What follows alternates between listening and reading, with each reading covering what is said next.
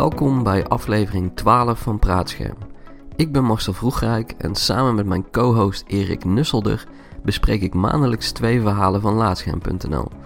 In deze aflevering spreken we met Bastiaan Vroegop over zijn verhaal Zelfs verliezen is leuk in Dungeons and Dragons. En wij rolden de ene en de een naar de ander en het ging mis en het ging mis en het ging mis. En we waren elkaar aan het vermoorden in plaats van de vijanden. Daarna praten we verder met Erwin Vogelaar over hoe hij via gamepersonages experimenteert met make-up. Je, je kan het in een hele veilige omgeving uitproberen en zo. En ook zien en voelen hoe dat is. Beide verhalen zijn terug te lezen of luisteren via laatscherm.nl.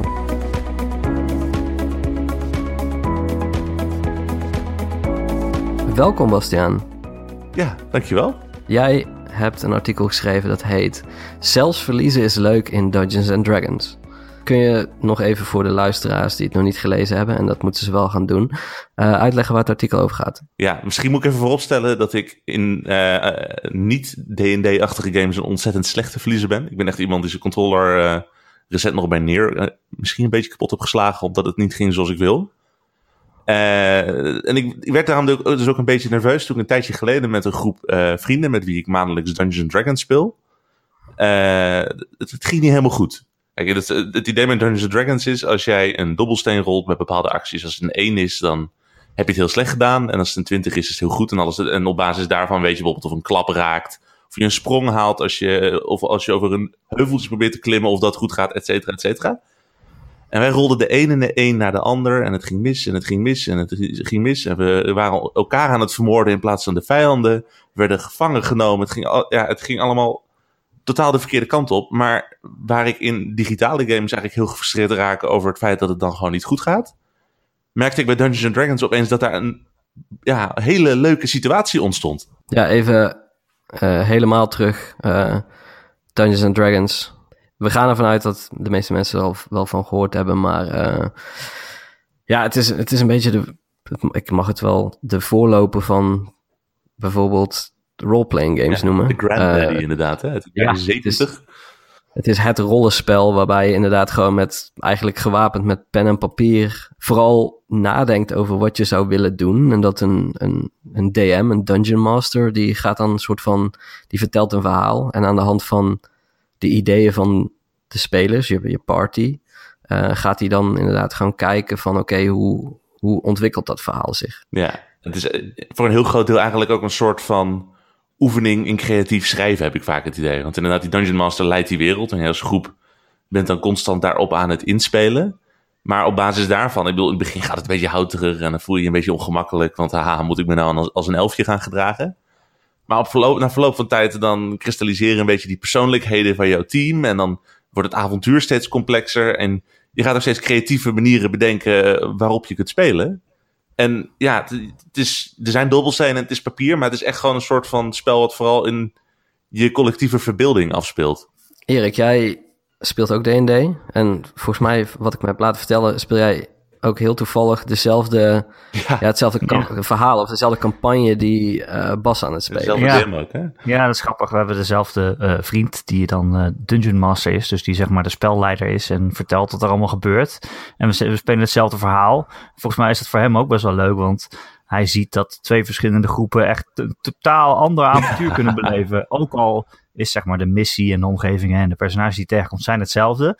Maar omdat wij zulke andere dingen doen, ja, gaat het verhaal een heel andere kant op. Zoals ja, Bas vertelt in zijn artikel dan dat hun uh, party helemaal werd afgeslacht omdat ze ergens gingen kamperen en toen werden aangevallen en rotsblokken op ze werden gegooid.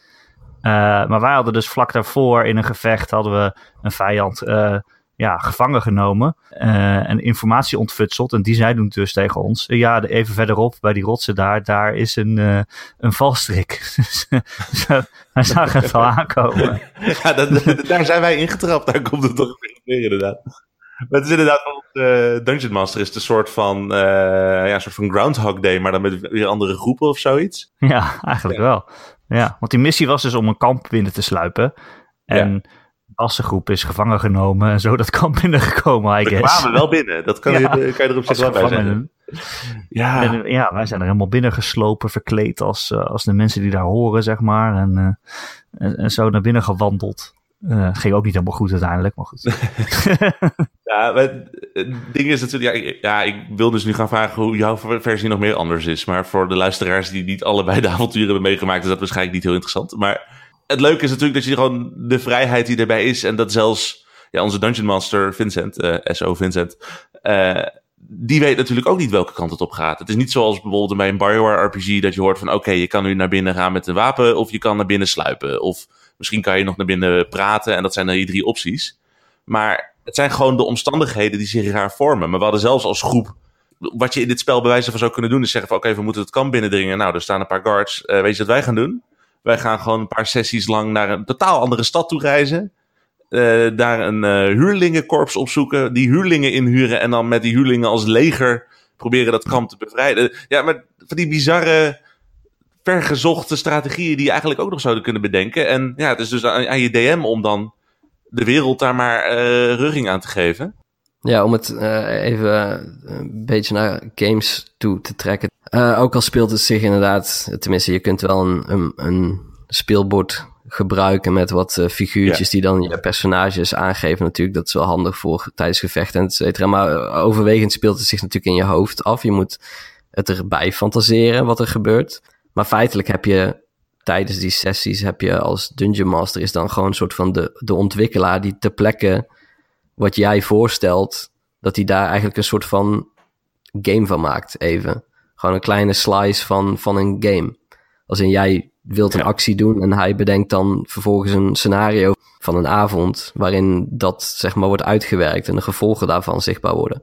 Nee, precies. En dat, ja, hij probeert natuurlijk ieder scenario probeert hij wel in te dekken, maar ja, zoals ik het stuk ook heb, uh, op een bepaald punt gaan wij dus zeg maar met onze hele groep uh, gaan we gewoon volledig dood en worden we gevangen genomen.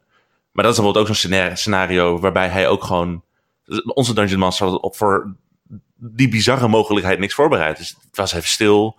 Hij sloeg zijn handen voor zijn gezicht en zei van... oké jongens, even tien minuten pauze... want ik moet bedenken wat er nu in hemelsnaam gebeurt. En dat soort momenten kunnen voorkomen. En dat het zeg maar... dat onbekende, dat heb je voor mijn gevoel eigenlijk bijna nooit in games. Nee, dan is het meestal game over, hè? Ja. Ja.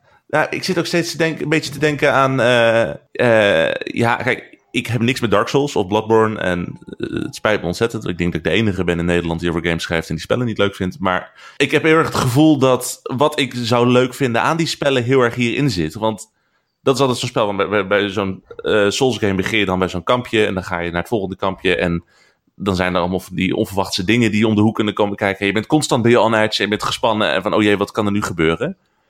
En Dungeons and Dragons heeft dat ook, maar dan niet met de bijgaande moeilijkheidsgraad, heb ik het idee. Maar het is meer van welke kant kan dit in hemelsnaam nog allemaal opgaan, omdat je gewoon weet dat je geen pad bewandelt. Ik weet niet of dat heel logisch klinkt, maar dat gevoel heb ik er heel erg bij. Ja, maar ja, een game moet natuurlijk geprogrammeerd worden voor elke mm -hmm. mogelijkheid die jij, elke keuze die jij maakt. Uh, ja, dan, dan, moet er wel weer iets geprogrammeerd worden dat er ook echt iets gebeurt. Dus ja, een game heeft veel meer grenzen. Um, ja, ik weet niet. Het komt voor mij het dichtst bij uh, Knights of the Old Republic, die Star Wars game van heel lang geleden. Die ging nog wel redelijk ver, vond ik. Want dan kwam je bijvoorbeeld een personage tegen en die had dan een quest voor je. Dus die zei, hey, wil je uh, deze en deze redden voor mij? En dan heb ik een beloning voor je. En dan kon je dus ook zeggen, ja, uh, maar wat nou als ik jou gewoon vermoord en, je, en je beloning meeneem? dat zijn van die, ja. van die ongamige keuzes die je dan kan maken. Ja, het is natuurlijk echt een ontwikkelaar die daarmee speelt. Het is ook uh, misschien een recentere game leuk te noemen. En de, ik heb dit tot in den treuren bij mijn D&D-groep... en ik geloof ook bij jouw D&D-groep inmiddels geplukt. Uh, maar je hebt een uh, PC-RPG die ook voor PS4 en Xbox is. Divinity Original Sin. Oh, ja. En dat is voor mijn gevoel het dichtstbijzijnde wat een digitale game nu kan komen bij D&D. Dat is echt een spel waarbij je de meest onverwachte kant op kan. Je kan leren bijvoorbeeld met dieren te praten. En dan opeens heeft de kat een quest voor je. En opeens vind je weer een lijntje in een andere quest die je zonder dieren helemaal niet zou kunnen vinden. En er is overal dialoog en onverwachte mogelijkheden. En je kan alles oppakken, alles stelen. Je kan, ja, dat, dat spel gaat ook echt al die kanten op. Maar ook die game is natuurlijk weer inderdaad de punten beperkt. Want ja, je bent daar weer uh, afhankelijk van hoeveel de ontwerpers en de schrijvers vooruit hebben gedacht. Ja. Maakt die game ook gebruik van de D&D-regels? Of niet, dat jij weet? Nou, strikt gezien niet. Het voelt wel heel erg... De basis van combat voelt wel een beetje ja. D&D. Als in een beetje het beurtelingse. En ook, ik heb ook het gevoel dat klappen net zoveel impact kunnen hebben iedere beurt. Maar de, ik geloof dat er ook officieel geen D20 en zo in de achtergrond zit te rollen of zo. Dat had je natuurlijk bij uh, een, een, aantal Bioware games. Een Baldur's Gate was volgens mij wel gewoon helemaal op die regels uh, ja. Ingesteld. Dus daar waren inderdaad, wat jij zegt, op de achtergrond waren gewoon die, die dobbelstenen. Ja. Je zag het misschien niet, maar, of misschien ook volgens mij wel trouwens. je zag gewoon, zeg maar, wat er gerold werd. En van oké, okay, dan doe je dus zoveel damage. Want je hebt 17 gerold. En dat betekent dat je 6 damage doet op die vijand en wat dan ook. En ook Neverwinter Nights. Ja, dat was inderdaad echt een pure D&D-game, geloof ik. Een RPG die ik veel gespeeld heb. Ja, ik ook. Dat is uh, de eerste game waarin ik heb geroleplayed als tiener, weet ik nog wel, toen ik in middelbare school zat. Um, kijk, bij games, je, je identificeert je met het personage dat je speelt, maar je bent inderdaad uiteindelijk toch nog best wel uh, beperkt, omdat er inderdaad gewoon duidelijke regels zijn die een game oplegt. Mm -hmm. Op het moment dat je, die, dat je die regels niet meer hebt, zoals een D&D, dan ontstaat er ook ineens veel meer ruimte voor om inderdaad gewoon je eigen personage te gaan ontwikkelen, je eigen rol te gaan spelen. Dat vind ik nu ook wel grappig en dat doe ik niet heel veel in games, dat wil ik misschien wel meer gaan doen, maar dat je nu met D&D, uh, je maakt beslissingen, maar niet vanuit jezelf, niet van wat is het slimste om te doen of, of wat zou ik nu doen, maar je maakt het vanuit je personage. Dus ik ben een, een paladin die heel goed is en iedereen wil helpen en zo. En uh, dat is soms best wel irritant, want dan gooi je jezelf in het gevaar alleen om anderen te beschermen. Wat je misschien uit jezelf niet zo snel zou doen. Maar dat is nou eenmaal wat mijn personage zou doen. Uh, dus je moet echt heel erg vanuit iemand anders. Ja, je moet echt een rollenspel spelen. Ja. Uh, omdat, je, omdat je iemand anders speelt. Je bent ook eigenlijk een soort acteur. Ik heb ook zo op die manier een beetje een conflict trouwens nu met onze fighter. Die wordt uh, door uh, Arjan, die trouwens de podcast hier, uh, de verhalen altijd inspreekt, voor laatst hem voorgelezen. die speelt dus een fighter en die is lawful good. Dus dat is, hij is geen paladin, maar hij heeft wel een beetje de ericode van ik moet goed doen, ik moet mensen redden. En tegelijkertijd, ik speel dus sinds kort een, een rogue, dus ik ben een dief. En het idee van mijn personage is dan ook weer van, nou, ik denk, hij is een beetje slinks en hij handelt in informatie. En nou, als je een beetje in dat voorzichtige wereldje zit, dan ga je natuurlijk niet iedereen zomaar je eigen naam vertellen. Dus toen zijn personage mij mijn naam vroeg, uh, ja, raakte ik een beetje paniek. Toen heb ik gezegd dat ik Bob heette. Maar zijn personage is inmiddels wel wat achterdochtig. Je verwacht het niet. Uh, het helpt ook niet dat ik, dat ik zeg maar alle NPC's laat meespelen in het dorp waar we zitten. Want daar kennen ze me allemaal. Maar ze antwoorden allemaal: Hey, hallo, uh, Bob. Dus dat is totaal niet verdacht. Maar dan heb je inderdaad zo'n conflict in een groep, wat je dus in een MMO niet zo snel zou hebben, bijvoorbeeld. Nee, maar wat je, uh, ik hoorde het Erik net zeggen. Um, vinden jullie het inderdaad nu na het spelen of tijdens het spelen van D&D interessant te worden om dit inderdaad toe te gaan passen in games? Net zoals, want in games ben je vaak aan het um, toch al snel het min-maxen. Dat je denkt van oké, maar ik, ik wil het meeste uit mijn personage halen. Dus ik wil alle upgrade trees hebben. En ik moet dit en dit en dit moet ik ook maar doen. En oh, ik kan een nieuwe ability kiezen. Dus laat ik dat maar doen. Ook al past het eigenlijk helemaal niet bij wat ik had voorgesteld bij mijn personage. Zijn jullie nu van plan van uh, kies gewoon voor één weg. En dan ga ik gewoon ja, stick with it. Gewoon om te kijken van dit is mijn dit is het idee van het personage, dus dan ga ik het ook gewoon zo doen. Het is een beetje hoe ik vroeger, uh, toen ik World of Warcraft ooit begon, toen die game net launchte, hoe ik dat spel probeerde te spelen. En dan heb ik ook nog een hele tijd op zo'n roleplay server gezeten. En uh, ook in de eerste Neverwinter Night speelde ik eigenlijk een beetje op die manier. En inderdaad ook het idee dat je inderdaad, dat je niet alleen gewoon volgt met hoe je personage zou zijn, maar dat je ook gewoon hem uitspeelt als je andere spelers tegenkomt. Maar het, het, het lastige eraan is dat ik merkte dat. Uh, dit is trouwens heel lang geleden, dus misschien is het inmiddels anders. Maar dat was echt begin middelbare school uh, voor mij. Uh, ik heb het idee dat. Toen, toen ik zeg maar dat een tijdje deed, je komt er heel snel achter dat het enige wat je op een bepaald punt doet, als je bijvoorbeeld World of Warcraft speelt, is dat je in de langzame loopmodus door Stormwind loopt en dan zeg maar dialoog opzoekt met andere spelers die dat ook doen. In de hoop dat je iemand tegenkomt die het ook doet. En in de praktijk is het helemaal niet zo leuk. Want als je bijvoorbeeld een, een, hunter bent en je gaat het wild in. En je kan in Dungeons and Dragons zo'n moment hebben dat je bijvoorbeeld even je pijl vasthoudt en zegt van uh, pas op, anders schiet ik. En dan komt er weer een dialoog uit en kun je weer creatief je personage uitbouwen. Maar in World of Warcraft doe je de rotation en dan is het voorbij. En al die monsters in die wereld. Het is heel zwart-wit hoe je daarmee omgaat natuurlijk. Dus ik denk dat dat wel lastig maakt. Hooguit tegen andere spelers inderdaad. Maar ja, als die niet weten dat jij dat van plan bent, dan vallen ze gewoon aan. Ja. Ik vind, ja, en dan kom ik toch uit bij Dark Souls en Bloodborne. Dat heeft ook PvP en daar zit ook een soort van heel beperkte, daar kun je niet met elkaar praten. Dus dat is dan beperkt tot emotes en wat dan ook. Dus dan is het vaak gewoon een soort van een buiging die je doet. Uh, en dat is dan het enige wat je hebt om duidelijk te maken van wat je intenties zijn en zo. Maar verder dan dat gaat het niet. Uh, want dan, dan, dat, dan loop je al inderdaad meteen tegen de grenzen van de game aan. Kan natuurlijk ook heel sterk zijn, hè? Want dat is bijvoorbeeld uh, Journey, die deed dat in feite ook. Dan kon je een paar, ik weet, ik weet niet meer wat je precies kon doen, maar je kon heel elkaar pingen en je kon een paar beperkte soort van emotiedingen laten zien. Maar er zat bewust geen voice chat in die game. En ja, je liep alleen een beetje met elkaar door die levels heen te halen. Maar met die tools kon je zeg maar, je werd opeens een personage in die wereld in plaats van een speler van die game. En ik denk dat dat inlevingsvermogen er op die manier voor zorgde dat dat ja, dat je toch een soort van roleplay had eigenlijk. Ja, ja, maar toch verlang ik wel ergens nog steeds naar. En ik heb dat met name met MMO's.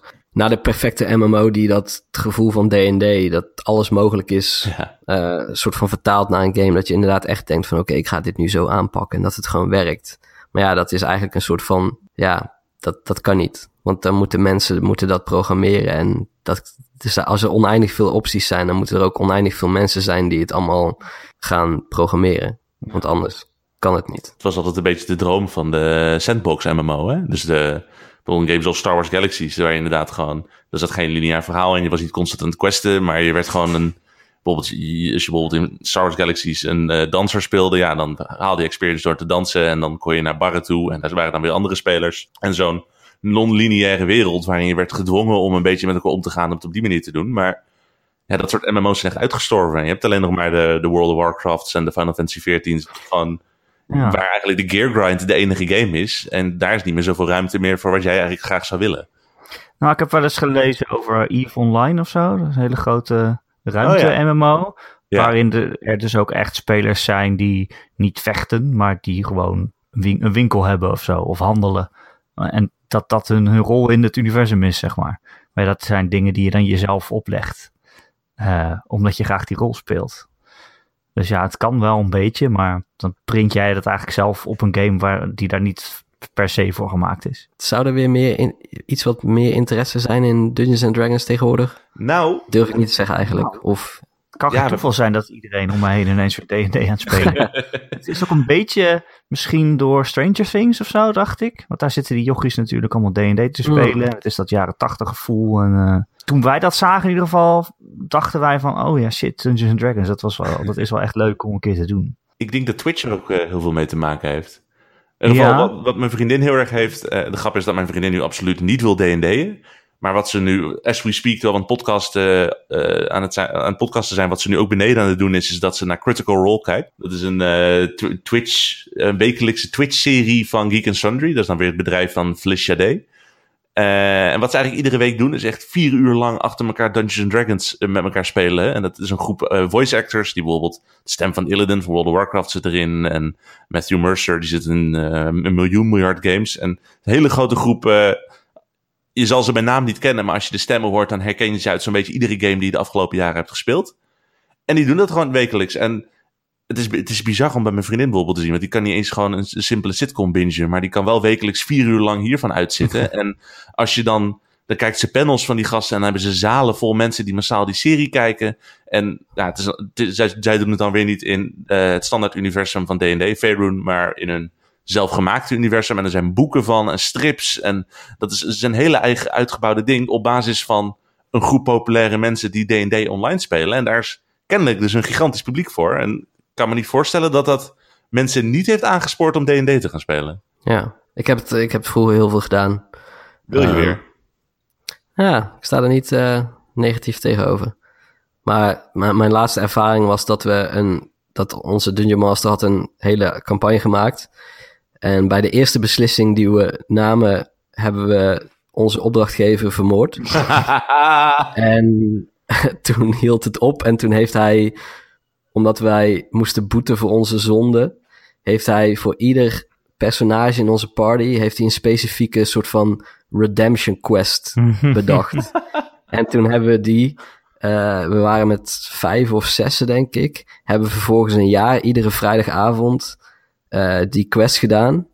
Totdat we dus eindelijk, eindelijk iedereen was weer soort van redeemed. En toen waren we bij het punt van, oké, dan kan nu de quest beginnen. en toen, toen zijn we gestopt.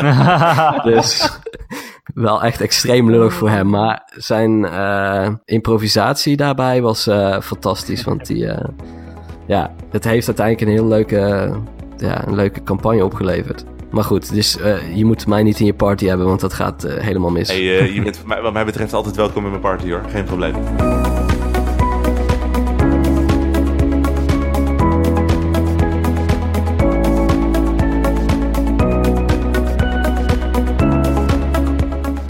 Ja, hallo Erwin. Leuk dat je er weer bent. Voor de derde keer inmiddels alweer, denk ik. Ja, de vaste, vaste gast. ja, precies. Ja, je schrijft zulke leuke artikelen, dus... Dankjewel. Dan moet ik, dan moet ik je ook blijven vragen. Uh, dus dit heb je helemaal aan jezelf te danken.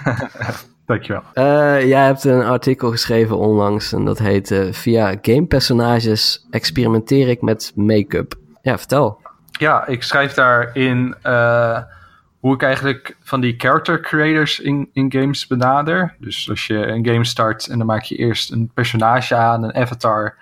En dan zit je allemaal, kun je allemaal schakelaartjes uh, kun je heen en weer bewegen om een personage te maken. En vroeger deed ik dat uh, om mezelf na te maken en om mezelf in een game te stoppen.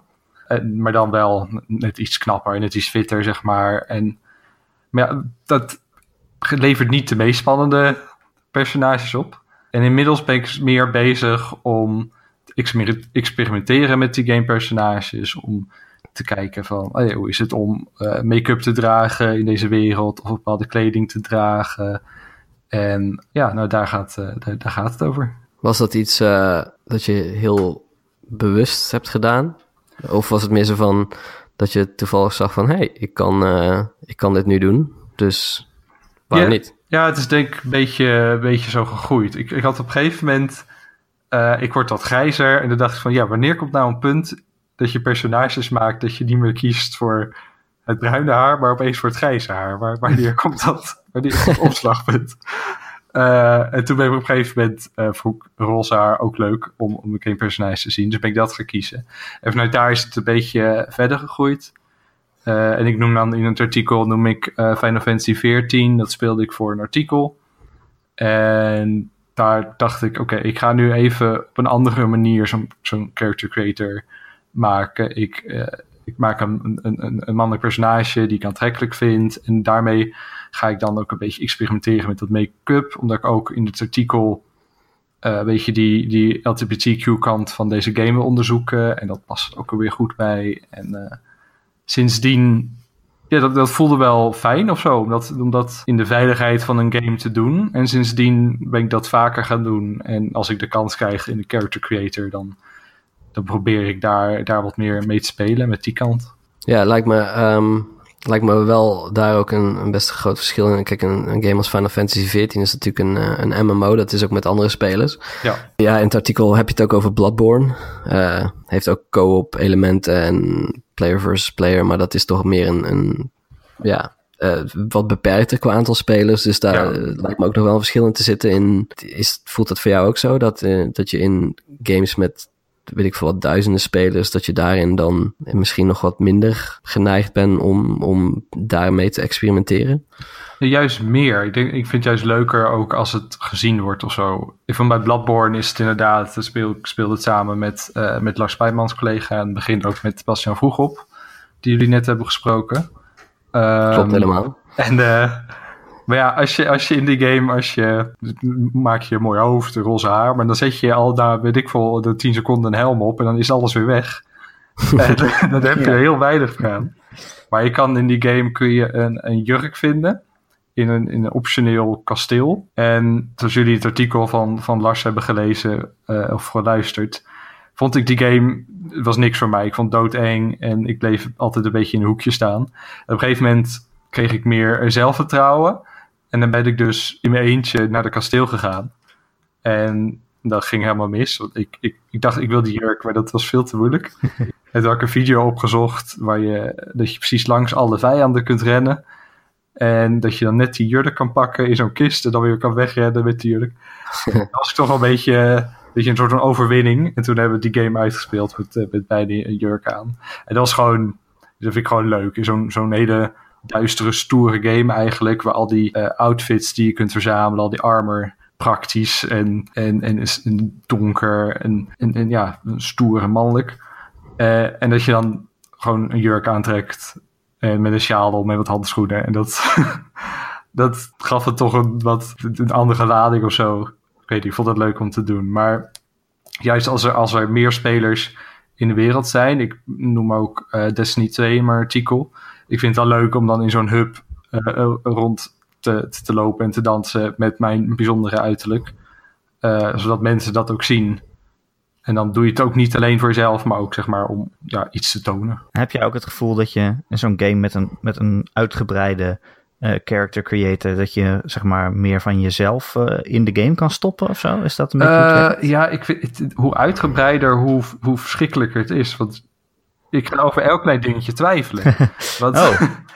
en, en voorheen was het inderdaad, als je een uitgebreide character creator hebt, als je dan jezelf namaakt, dan kun je veel meer je eigen hoofd en zo eh, eh, namaken. Of in ieder geval als je denkt dat je eruit ziet, namaken. Eh, en nu, nu ben ik toch wat meer net iets andere, andere personages maken met andere uiterlijk. Ik doe, doe, doe wel mijn best om bijvoorbeeld niet altijd een, een, een spierwit hoofd te hebben zoals ik zelf heb, maar ook wat donkere eh, huidskleuren uit te kiezen die je dan in een game misschien wat minder tegenkomt, maar daardoor weer wat meer. En het maakt wel, je, je krijgt al veel meer, meer opties om creatief bezig te zijn of zo. Of er meer invulling aan geven hoe meer opties je krijgt. En dat is wel leuk. Je schrijft in je verhaal ook dat je ehm, na aanleiding van, nou ja, niet na aanleiding van, het, het- dat is niet de enige reden natuurlijk, maar dat je op een gegeven moment inderdaad ook gewoon nadat je in Final Fantasy XIV ermee hebt geëxperimenteerd, dat je ook een deel daarvan,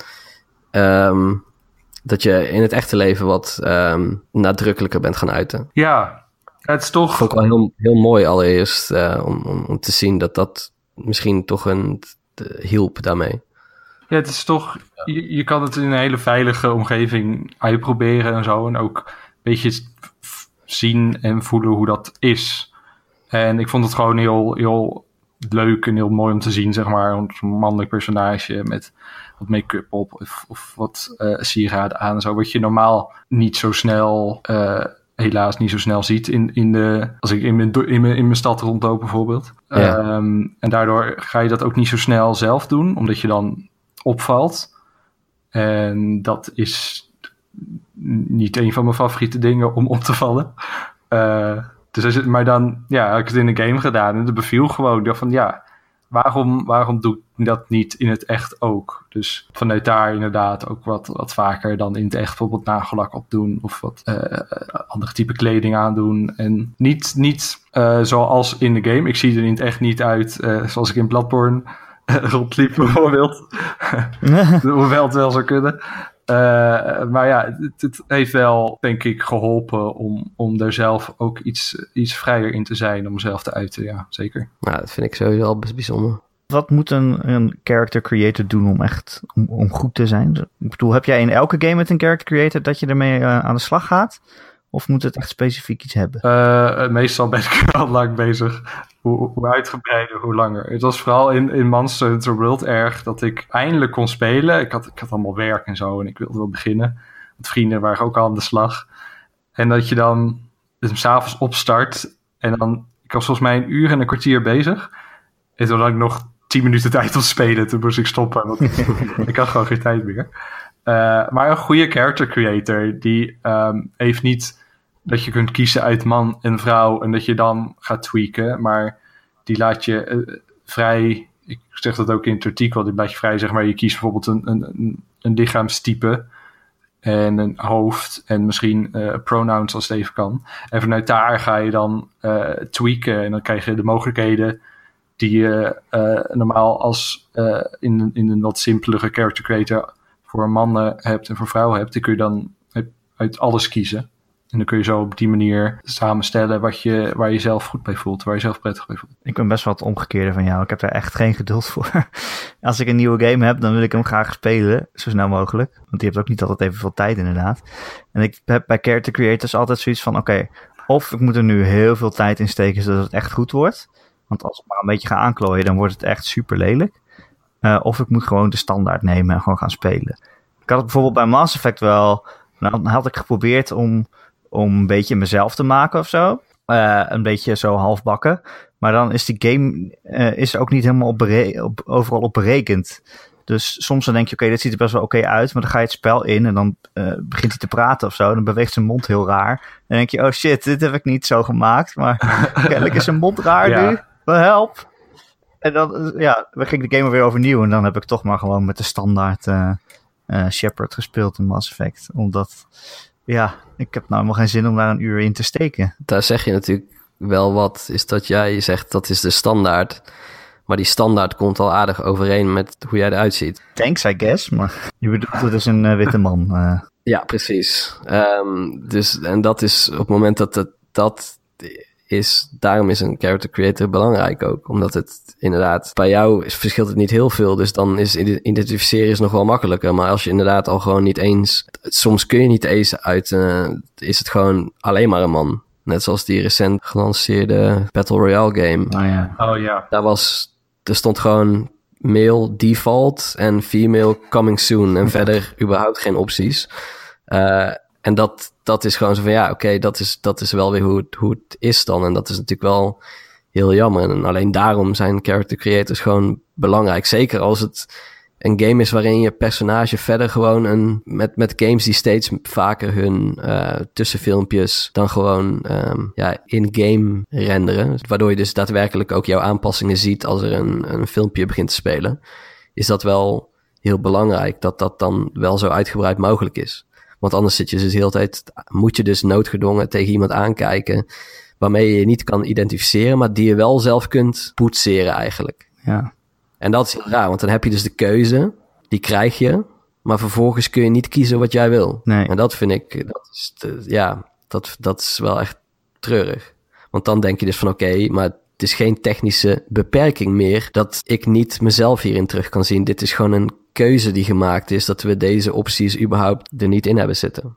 En dat, dat, vind, ik wel, dat vind ik wel heel jammer. Um, Jij uh, bent ook voor uh, andere websites waar we alle drie voor actief zijn, gamer.nl. Heb jij ook een uh, artikelenserie daar, die heet Voorspel. Ja. Waarbij je eigenlijk, uh, ja, eigenlijk zijn het soortgelijke artikelen, I guess.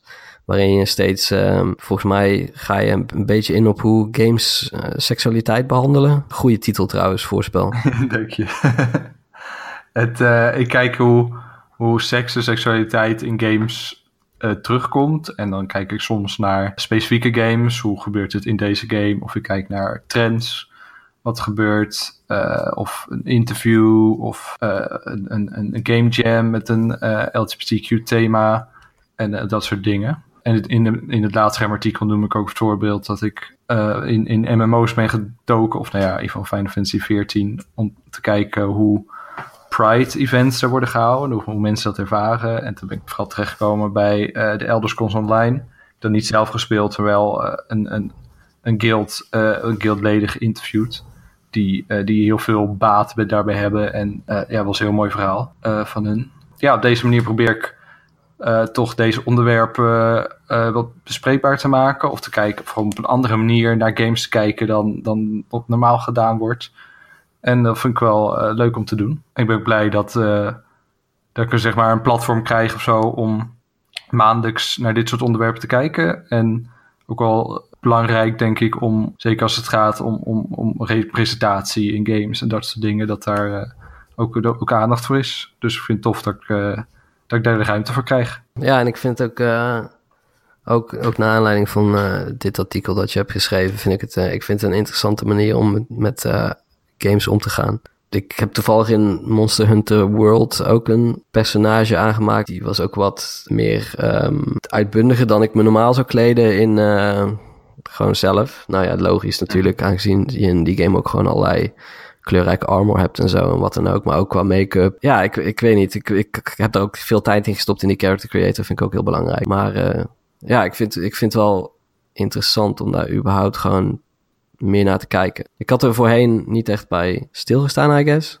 Dat dat ook inderdaad, ook op zulke kleine vlakken, dat dat al heel veel verschil kan maken. Ik, heb dat zelf met uh, juist carnaval als manier van games zijn natuurlijk een, een relatief veilige plek. En nou wil ik carnaval absoluut niet als een veilige plek betitelen, want uh, het is juist uh, vaak extreem plat en een soort van juist, juist ook een plek waarin vooroordelen en discriminatie en dergelijke dingen hoogtij vieren met allerlei stereotypen die niet meer kunnen. Maar het is wel iets wat bij mij een soort van dat losmaakt wat jij hebt. Van dat je de vrijheid voelt om ineens te zeggen van oké, ik, ik ga nu een versie zijn van mezelf die wel in me zit, maar die ik zeg maar niet per se doorgaans zou, zou zijn. Een soort van een, uit, een uitgesproken versie daarvan. Dus tijdens carnaval, als ik terugkijk, kleed ik me sowieso veel vrouwelijker. En dat gaat dan inderdaad met make-up en met, uh, ja, ik weet de precieze termen niet, maar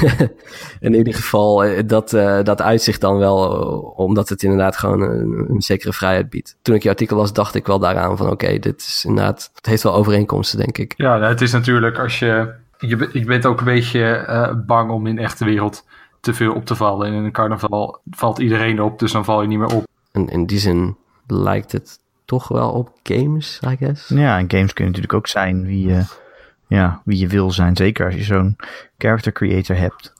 Dan kan je gewoon maken wie je bent of wie je zou willen zijn. Of wie je die dag wil zijn. Of wie je juist absoluut niet wil zijn, maar misschien wel een dagje wil meemaken. Uh, je kan natuurlijk van alles uitproberen. Dat is natuurlijk wel, uh, wel interessant daarin. Misschien toch meer, uh, meer overeenkomsten met games en, en carnaval dan we hadden gedacht. Maar uh, games hebben wel betere muziek.